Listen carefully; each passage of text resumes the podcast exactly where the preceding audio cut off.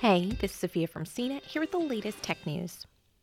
The CEOs of Amazon, Apple, Facebook, and Google may have been in the comfort of their own homes or bland corporate offices on Wednesday, but they faced uncomfortable questions from lawmakers on both sides of the aisle.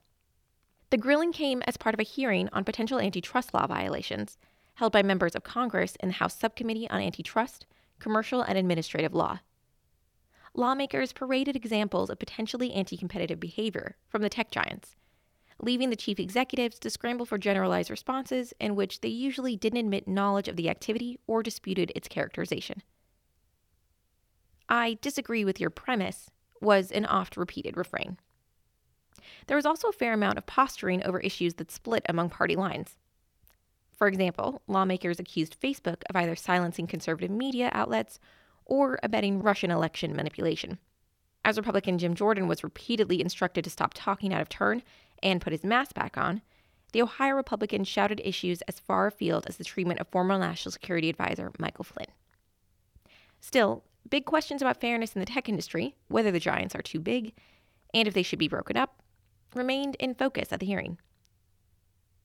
How will Congress turn its concerns into action, of course, is another question entirely.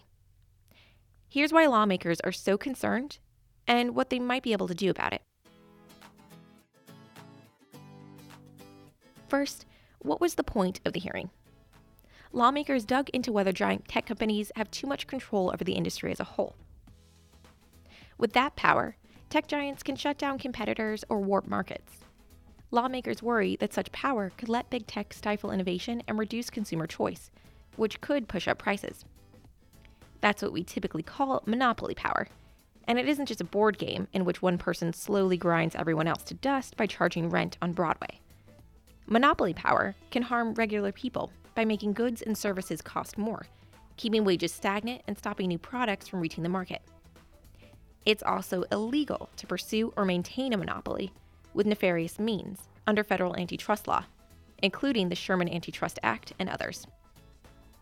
The Sherman Antitrust Act was passed to stop companies from taking improper steps to either become or persevere as monopolies. That includes backroom deals or entering into conspiracies to fix prices or wages. It also includes controlling the market horizontally so that there are no choices among product makers. The law is a cornerstone of U.S. antitrust legislation and dates back to 1890, when the federal government was breaking up the industrial giants of the late 19th century, also known as the Gilded Age. Huge trust monopolized the steel, meat, and most famously, oil industries. The trust controlled every aspect about how these products were brought to market and found ways to give themselves unfair advantages over competitors to preserve their status.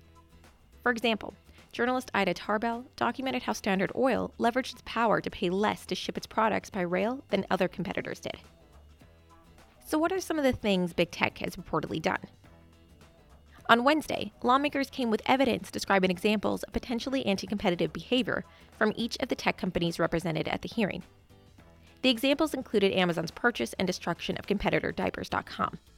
There was also Facebook's power to acquire competitors like Instagram and WhatsApp, or to force them to compete with similar products from the deep pocketed social network.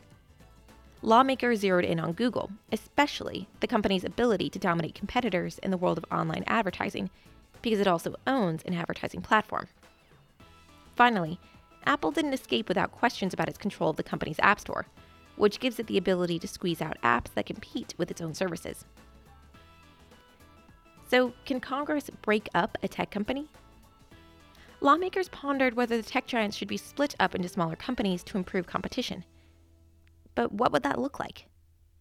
Instead of Google being an advertising powerhouse that also displays a huge proportion of online ads through its search engine, it could hypothetically be split into one company that sells ad space and another company that places ads. But Congress can't take this step on its own. The Sherman Act and other antitrust laws are enforced by the U.S. Department of Justice, which can investigate companies, fine them, and take them to court. In 1998, the government initiated a long running case that restricted Microsoft's activities in the tech industry for years. But lawmakers can still take action to make enforcement more likely. It's unclear if Congress can enact bipartisan legislation now, at a time when cooperation is in short supply between the Democrats and Republicans. But there are signs lawmakers really could take action. Members of Congress on both sides of the aisle took the issue of big tech's power seriously on Wednesday and left no doubt that they were concerned. So, what would bipartisan action look like? Well, Congress could write new laws that strengthen antitrust laws and tailor them to an online economy. Lawmakers could also come up with new ways to fund regulators, devoting more resources to keeping companies accountable when they're in violation of current laws. If they don't do anything, someone else might. U.S. President Donald Trump has also called for action. In a Wednesday morning tweet, he said Congress needs to take action against big tech, though he didn't specify what that action should look like.